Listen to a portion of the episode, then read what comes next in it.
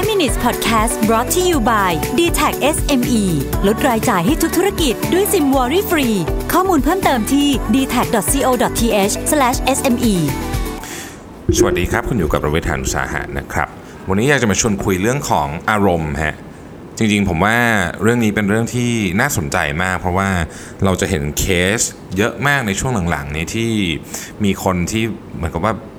breakdown ทางอารมณ์นะแล้วก็ถูกถ่ายคลิปมาลงโซเชียลมีเดียอะไรต่างๆ พวกนี้นะครับ ซึ่งผมไม่พูดถึงประเด็นเหล่านั้นแล้วกัน แต่จะบอกว่ามันมี 2 เรื่องเวลาผมเห็นคลิปเหล่านี้เนี่ยนะครับหนึ่งก็คือว่าตอนนี้เวลาเราออกจากบ้านหรือไปที่ไหนที่ไม่ใช่ที่ส่วนตัวของเราเนี่ยหรือแม้แต่ทีเป็นที่ส่วนตัวของเราก็ตามเนี่ยนะฮะให้นึกไว้เสมอเลยว่ามีมีมีโอกาสหรือมีคลิปจะถ่ายเราอยู่นะครับแล้วเราจะแล้วเราจะเราจะทำตัวยังไงในในสถานการณ์ที่เกิดขึ้นกับเราเหล่านั้น เรื่องที่สองก็คือว่าจริงๆการ break down ทางอารมณ์หรือหรือการที่เราแสดงออกทางอารมณ์เยอะมากๆเนี่ยมันอาจจะเกิดขึ้นกับเราเองก็ได้นะฮะผมเองก็ไม่ได้เป็นคนที่ควบคุมอารมณ์ได้ดีเท่าไหร่นัก ก็เลยอยากจะมาชวนคุยเรื่องนี้ วันนี้เอาบทความมาจาก TED นะครับชื่อว่า Should Emotions be taught in school คือเรื่องของอารมณ์เนี่ยควรจะถูกสอน ตั้งแต่เด็กยังอยู่ในโรงเรียน ตั้งแต่เขายังตัวเล็กๆหรือเปล่านะครับ ถ้าถามผมเนี่ยคำตอบก็แน่นอนว่า ก็ควรจะต้องถูกสอนนะฮะและเมื่อไปดูข้อมูลจากงานวิจัยก็คนพบว่า เรื่องนี้เนี่ยเป็นเรื่องที่สำคัญไม่แพ้วิชาการอย่างอื่น เช่น วิทยาศาสตร์หรือเลขเลยทีเดียวนะครับ ดังนั้นตอนนี้เนี่ยมีความพยายามที่จะเริ่มใส่เขาเรียกว่าหลักสูตรวิชาเกี่ยวกับการ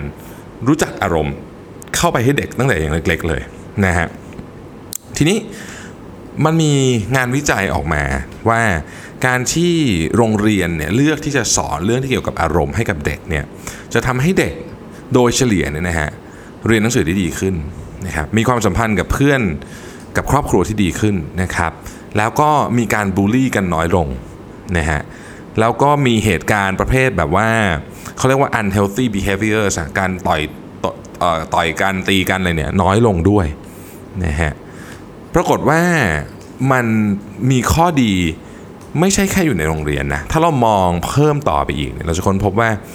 งานส่วนใหญ่ในอนาคตที่เด็กยุคนี้จะต้องออกมาเจอเนี่ย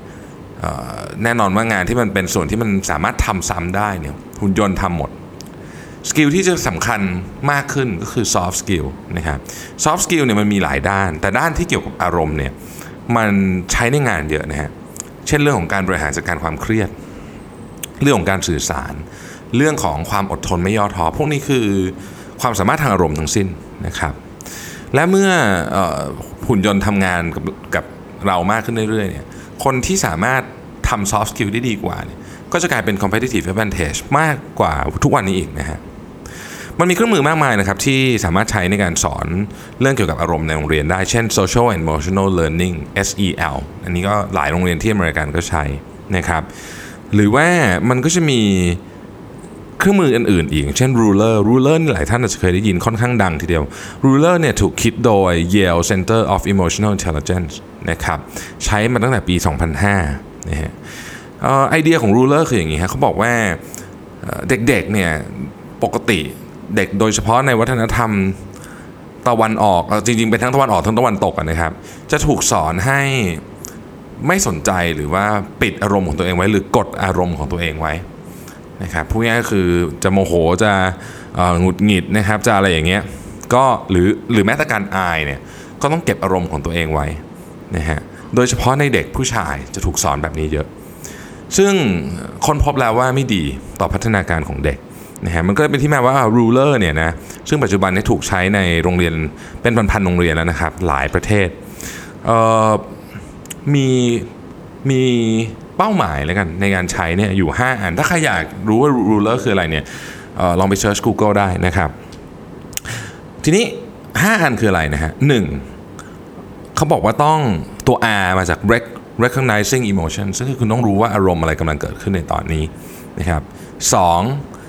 you understand the cause and consequences of emotion นะฮะก็คือคุณเข้าใจถึงต้นทางและ ผลของมันไหมว่า emotion อันนี้อารมณ์อันนี้กำลังจะทำอะไรกับคุณนะครับสาม labeling emotion experience อันนี้เป็นสิ่งที่เราได้ยินบ่อยก็คือให้ label มันอารมณ์แบบนี้เราเราใส่อารมณ์โกรธเนี่ยเราเราเราเราติดเหมือนกับติดป้ายชื่อให้มันนะเราจะได้รู้ว่าไอ้นี่มันกลับมาอีกแล้วนะตอนนี้นะครับ 4. expressing and regulating emotions in the way to promote growth นะฮะ ตัว e กับตัว r คือ expressing and regulating จะสังเกตว่า expressing กับ regulating ไม่ใช่การกดไว้ เป็นการแสดงออกแบบภายใต้การควบคุมนะฮะ ทีนี้ประเด็นก็คือว่า part ที่เกี่ยวข้องกับการ label มันเนี่ยเป็น part ที่น่าสนใจ ถ้าเราเข้าใจ label ไปแล้วเนี่ยเราต้องเข้าใจลึกลงมาอีกนิดนึงว่า จริงๆ แล้วสิ่งที่เรากำลังพยายาม label เนี่ยมันคือธีมของ